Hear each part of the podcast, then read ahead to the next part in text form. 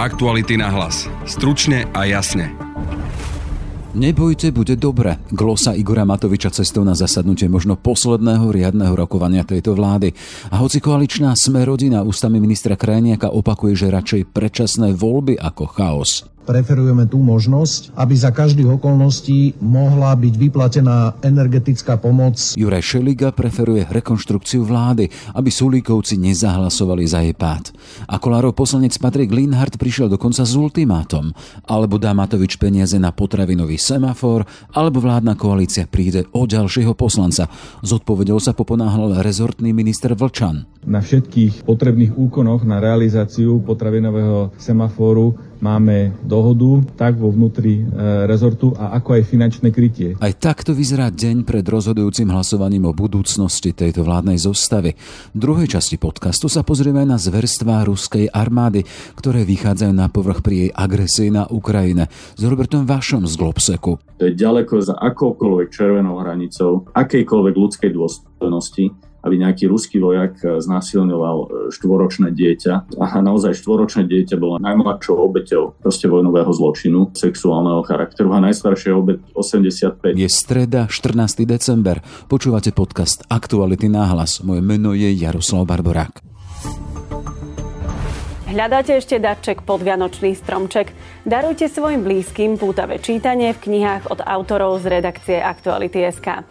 Vybrať si môžete z titulov Obyčajný Matovič, Homo Vulgaris, Slovenská mafia, Jedna svieca stačí, alebo z našich knižných noviniek Ešte sme nezomreli a Kajúcnik. Navyše kúpou knihy z nášho e-shopu podporíte aj tvorbu dôveryhodnej žurnalistiky. Ako bonus môžete k 6 a 12 mesačnému predplatnému získať zľavu od 25 do 50% na všetky naše knižné tituly. Kliknite na e-shop Aktuality.sk. Nebojte, bude dobre. Dráma Ala Matovič. Cestou na rokovanie kabinetu takto glosov komentoval vývoj odpočítavania do štvrtkového podvečera, kedy by sa malo pristúpiť k odloženému hlasovaniu o dôvere tejto vláde. Kým to dôležité zostáva za dverami známych aj neznámych miestností, verejnosti sú určené len čriepky. Kolárov Milan Krajne, jak tak hovorí o racionalite výmeny podpory pre rozpočet za predčasné voľby. Pre nás je lepšie riešenie ako chaos, dohoda na predčasných voľbách, najmä kvôli tomu, že ak ste si všimli, tak aj pán predseda a ja preferujeme tú možnosť, aby za každých okolností mohla byť vyplatená energetická pomoc e, v súvislosti s tými cenami energií, ktorých náraz hrozí od začiatku budúceho roka. A to je naša priorita, aby to riešenie bolo také, aby vznikla nejaká dohoda o tom, akým spôsobom e, e, bude fungovať štát a vláda, aby mohla vyplácať energetickú pomoc. To sú veci, ktoré závisia od politickej dohody v parlamente a toto je pre nás priorita. Ale to hovoríme už týždne. Už týždne hovoríme za nás, že dohoda na skrátený volebného obdobia, dajme tomu na september, výmenou za to, že bude schválený rozpočet a tým pádom sa bude môcť vyplácať tá energetická pomoc, tak to je racionálne, je to v prospech ľudí. Ak minister Krajniak len opakuje, čo už bolo povedané, jeho stranický kolega Patrik Linhardt poňal čas do rozhodujúceho rokovania ako príležitosť pre svoju poslaneckú váhu.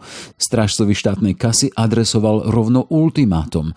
Žiada v Matoviča, aby poslal peniaze ministerstvu pôdohospodárstva na potravinový semafor, inak prestane byť koaličným poslancom.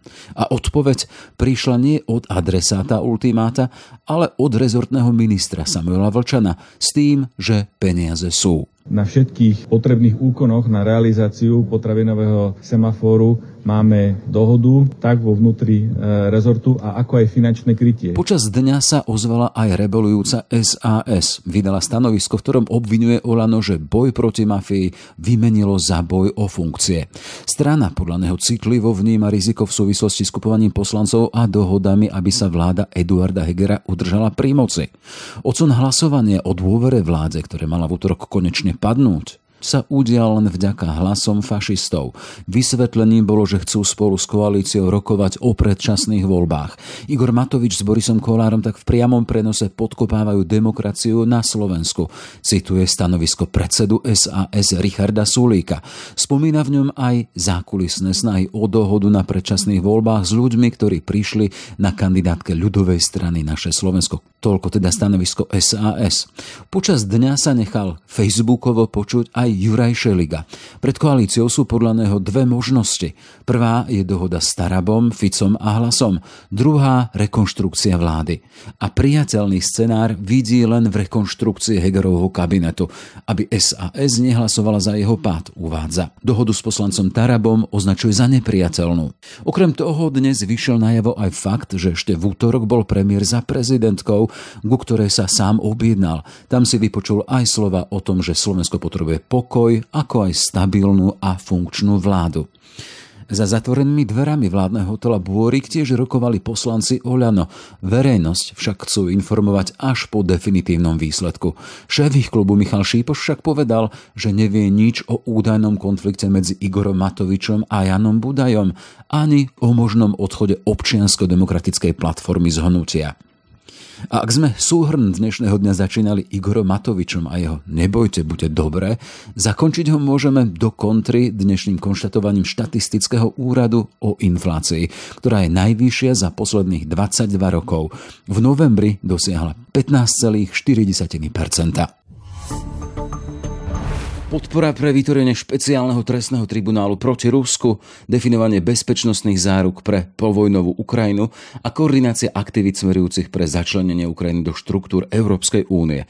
Oblasti, v ktorých ponúka Kievu pomocnú ruku bratislavský think tank Globsec, ktorý ako prvý spomedzi zahraničných inštitúcií otvoril po vypuknutí vojny svoje zastúpenie v Kieve. Na dôvody sa budeme pýtať prezidenta Globseku Roberta Vaša. Pekný deň prajem. Pekný deň. Pán Vaš, Ukrajina je stále v tej hroznej vojne s Ruskom, presnejšie bráni sa jeho agresii. Prečo padlo to rozhodnutie otvoriť zastúpenie v jej hlavnom meste, ktoré bolo ešte nedávno terčom masívnych útokov ruských rakiet? Aktuálne tam odtiaľ opäť hlásia útoky bezpilotnými dronmi. A všimol som si aj váš komentár na sociálnych sieťach, že nešlo o jednoduché rozhodnutie, ale jediné správne. Čiže prečo? Áno, my sme v zásade prvý medzinárodný think tank, e, inštitúcia podobného charakteru, ktorá od 24. februára otvorila e, svoje zastúpenie v Kieve. Dúfam, že nebudeme poslední. Je to dôležité rozhodnutie aj kvôli tomu, že zatiaľ takéto rozhodnutie nikto iný nespravil. E, som presvedčený, že Ukrajincom treba pomôcť v ich boji za slobodu. Je to symbol toho, že stojíme pevne za nimi v ich odhodlaní ubraniť sa agresorovi.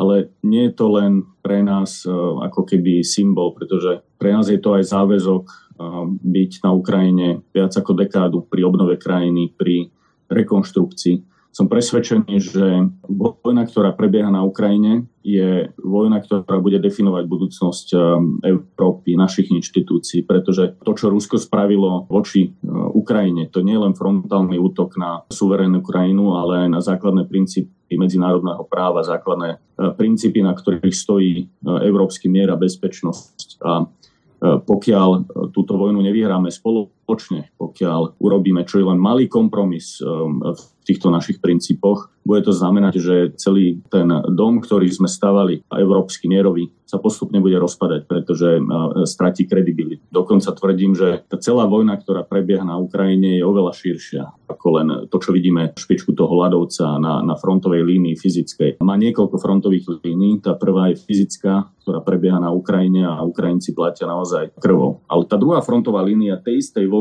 prebieha v našich spoločnostiach, vo vnútri, v digitálnej dimenzii, v dezinformáciách, ktorej cieľom je oslabiť naše inštitúcie, dôveru v naše inštitúcie, oslabiť našu politickú vôľu brániť sa voči agresorovi. Tretia dimenzia tej istej vojny, ktorá prebieha mimo aj ukrajinského územia a prebieha v Európe, je vojna energetická. Bez akýchkoľvek pochybností jednoznačne treba povedať, že Rusko vyhlásilo energetickú vojnu Európe s cieľom, aby sme mali vyššie účty, aby sme mrzli, aby jednoducho sme pritlačili na, po, na naše politické elity, e, vymenili ich a tým pádom neboli schopní e, túto vojnu vyhrať. A štvrtá dimenzia tej istej vojny je ekonomická, kde vlastne Vladimír Putin necháva celý svet, e, celý svet rukojemníkom tejto vojny. To znamená, že my musíme vyhrať všetky štyri frontové línie. Nestačí len tú fyzickú na Ukrajine. Na to, aby sme dokázali Ukrajine pomôcť, musíme vyhrať aj doma. Je to oveľa komplexnejšia situácia. No a musíme si uvedomiť, že síce nedobrovoľne, ale aj my sme vo vojne, pretože túto vojnu voči nám vedie Vladimír. A chcem sa opäť vrátiť k tomu rozhodnutiu, prečo práve to zastúpenie v Kieve, lebo vieme teda, že Globsek má e, svoje pobočky rôzne po svete, nielen v Bratislave a viete veci riadiť, koordinovať aj z iných miest a predsa len prišlo rozhodnutie otvoriť kanceláriu v Kieve, ktorý je opäť terčom útokov, čiže je tam aj nebezpečenstvo. Vieme, že tú vašu kievskú kanceláriu vedie bývalá ukrajinská kariérna diplomatka Julia Osmolovská, je zástupcom, bude od nového roka náš exposlanec Poliačik. Čo bude náplňou ich práce a, a ten dôvod, prečo to má byť práve tam? My už dneska máme 8 ľudí na Ukrajine. To znamená, že e, máme tam tým 8 Ukrajincov, rôznych analytikov a expertov. Je veľmi dôležité, aby sme vytvárali aj neformálne vzťahy s e, Ukrajinou, ukrajinskou vládou, samozprávou, nielen e, centrálnou vládou, ale na rôznych úrovniach. Už teraz nemôžeme čakať, kým eh, proste vojna skončí. Myslíme si, že je veľmi dôležité, aby sme viedli aj neformálnu diplomáciu, aby sme dokázali eh, prepájať eh, tie názory a nápady, politické iniciatívy z Európy a Ukrajiny už dneska. A myslím si, že sa nám to podarilo najmä na Fore Globse, ktorý sme mali v máji, ktorý bol celý vlastne venovaný podpore Ukrajiny, mobilizácii eh, vojenskej, politickej, ekonomickej pomoci pre Ukrajinu. Bolo to naozaj veľmi úspešné, mnohé iniciatívy vznikli na Globseku. A práve tam padlo to rozhodnutie, že ak chceme byť efektívni a chceme vlastne tie nápady a iniciatívy udržať, tak eh, musíme byť eh, samozrejme na Ukrajine. A zároveň je to pre nich aj veľmi dôležitý signál, že my sa nie len zďaleka pozeráme, ako oni bojujú a strácajú životy, ale sme pripravení prísť k ním a pomôcť eh, pri tom, aby zvýšili svoju odolnosť, aby začali rozmýšľať nad rekonštrukciou a zároveň sme presvedčení, že aj takýmto spôsobom sa im môžeme pomôcť urobiť reformy rýchlejšie, prijať aký komunitér a podobne. Už len ten signál, hej, teda, že som tu, som tu s tebou aj v ťažkých chvíľach, to je teda aj tá cesta, keď sa otvárajú tie neformálne siete vzťahov, ktoré potom otvárajú širšie dvere pre aj, aj formálnu spoluprácu krajín. Áno, napríklad um, šéf prezidentskej kancelárie Andrej Jermak, keď sme sa s ním stretli a prijal delegáciu Globseku, tak mal veľmi konkrétne nápady a veľmi konkrétne návrhy na spoluprácu s nami pretože vníma Globsek ako platformu, ktorá vie priniesť e, dôležité politické hlasy z Európy na neutrálnu a neformálnu pôdu. Pretože jedna vec je mať oficiálne kontakty medzi štátmi, ale druhá vec je na to využiť aj neformálnu pôdu, ktorá môže ísť aj nad ráme, by som povedal, veľmi formalizovaných e, vzťahov. No a jedna z nich je e, diskusia o bezpečnostných zárukách e, pre Ukrajinu. A druhá je ten 10-bodový mierový plán prezidenta Zelenského, ktorý predstavil na Bali. Sú to práve dva projekty, na ktorých chce aj s Globsekom hlbšie spolupracovať ale sú tam ďalšie projekty, ako napríklad um, podpora pre vznik špeciálneho tribunálu pre zločin agresie. Je tam pomoc pri dokumentovaní konkrétnych um, vojnových zločinov, ktoré sa na Ukrajine stali. A naozaj, keď sme sa stretli napríklad s ombudsmanom alebo s generálnym prokurátorom uh, Ukrajiny a počúvali sme tie zverstva, ktoré vlastne ruskí vojaci napáchali na Ukrajine, je to proste neuveriteľné, že v 21. storočí sa dejú veci, ktoré sme si mysleli, že sú dávno minulosťou. To je ďaleko za akoukoľvek červenou hranicou akejkoľvek ľudskej dôstojnosti, aby nejaký ruský vojak eh, znásilňoval eh, štvoročné dieťa. A naozaj štvoročné dieťa bolo najmladšou obeťou proste vojnového zločinu sexuálneho charakteru a najstaršia obeť 85. Je veľmi dôležité, aby takéto zločiny boli zdokumentované a aby po vojne prišla spravodlivosť, lebo ak tieto veci zostanú otvorené a tí, ktorí tieto zverstva páchali, zostanú nepotrestaní, tak nikdy nebudeme mať ani v Európe, ani, na Ukrajine pocit e, spravodlivosti, bezpečia. Musíme vyslať jasný signál, že nielen agresia neprejde len tak, no a po druhé, že tieto zločiny budú potrestané.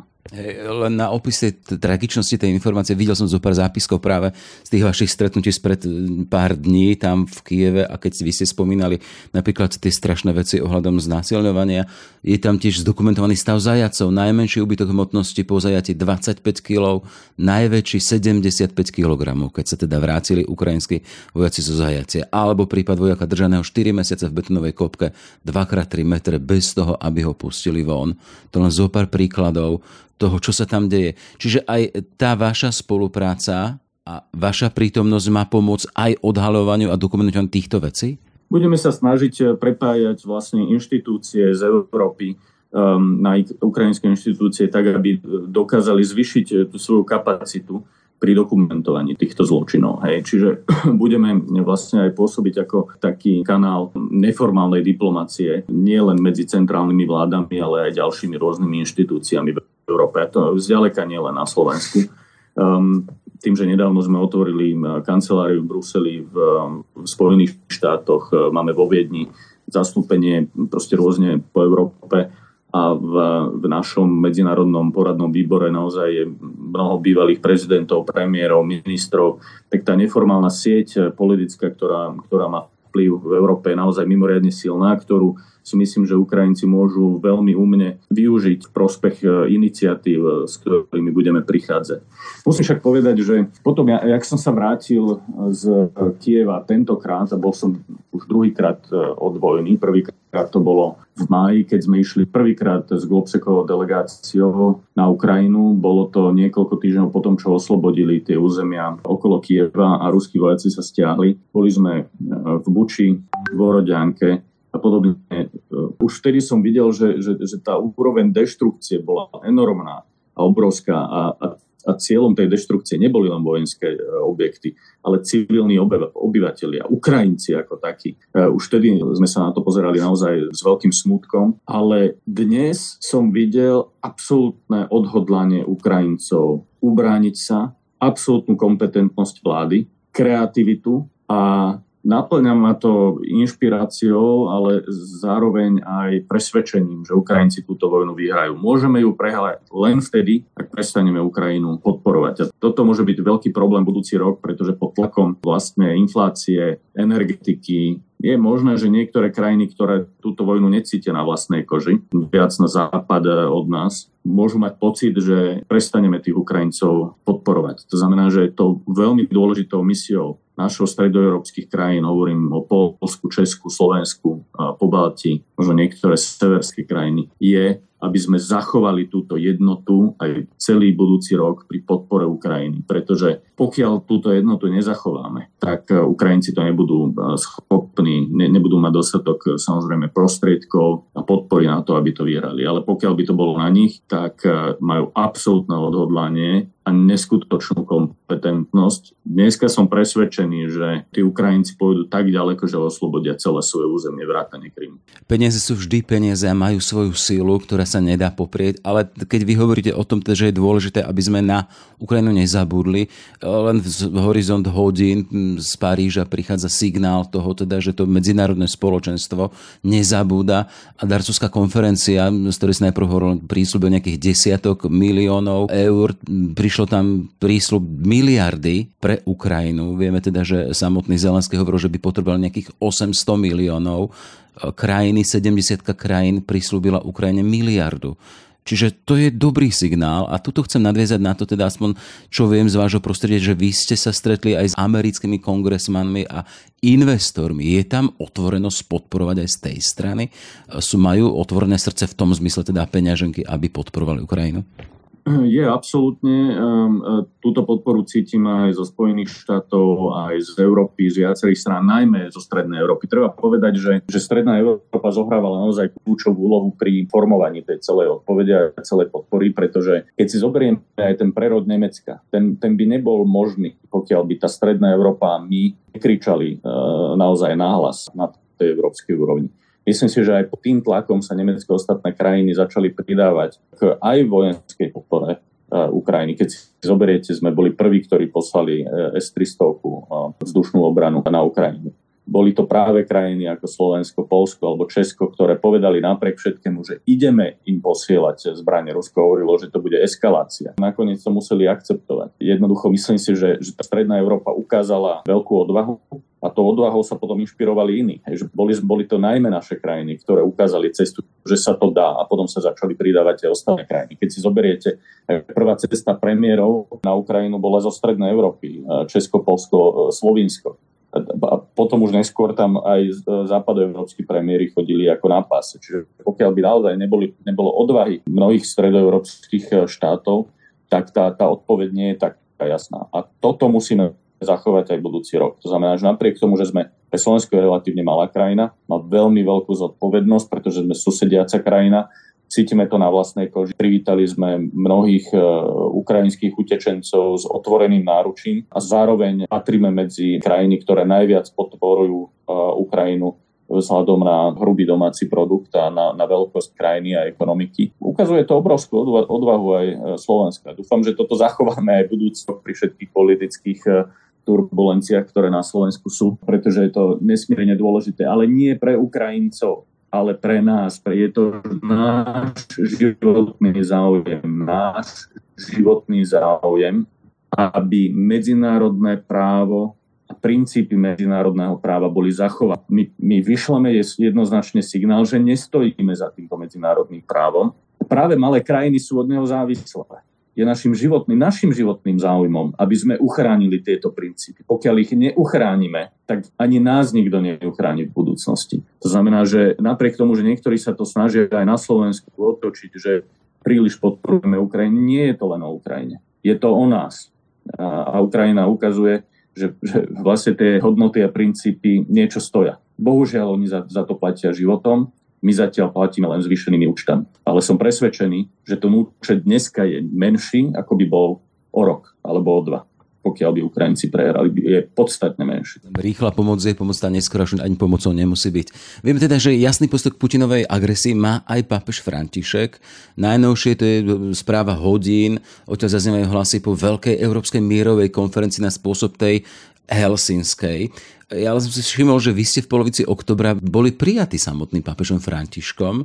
Prečo aké dôvody? Čo ste riešili? Áno, mal som tu obrovskú čest, že pápež František ma osobne prijal na súkromnej audiencii v Apoštolskom paláci bolo to v nadväznosti aj na našu konferenciu Globse, ktoré sa zúčastnili e, vrchní predstavitelia Svetej stolice a Vatikánu a sám pápež František v roku 2021 sa virtuálne pripojil na konferenciu a mal veľmi silný odkaz. Bol, bol to pandemický rok, kde práve hovoril, že z každej krízy môžeme výjsť buď silnejší alebo slabší, ale nikdy nie rovnak. To znamená, že každá kríza, každá disrupcia je pre nás šancou, ako postaviť svet férovejším, ako ho postaviť na nových, e, lepších základoch. A tam hovorí, že práve, že aj malé krajiny a malé inštitúcie, respektíve inštitúcie, ktoré sa môžu zdať e, z Washingtonu a iných metropol ako vzdialené, môžu mať veľký dopad vo formovaní tej odpovede.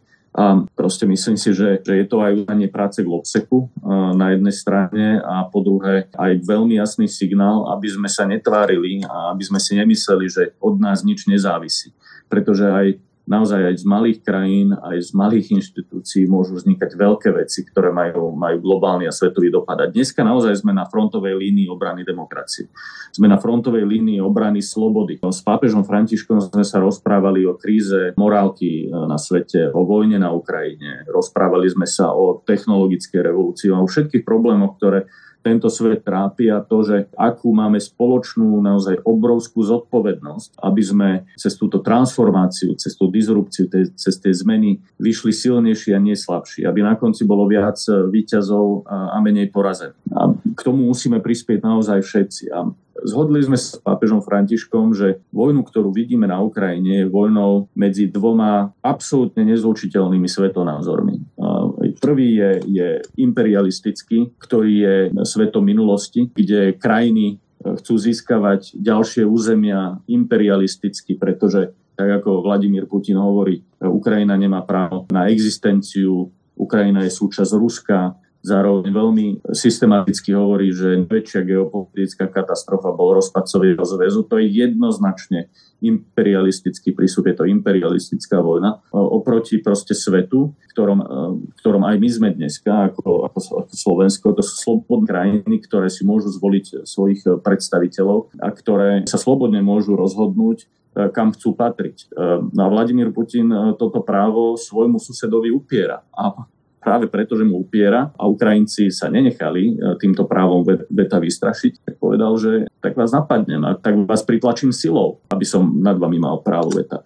Čiže je to ako keby naozaj vojna medzi starým imperialistickým svetom a, a svetom slobodných krajín. My tu stojíme na strane slobody a musíme zabezpečiť, aby, aby tá sloboda e, vlastne vyhrala.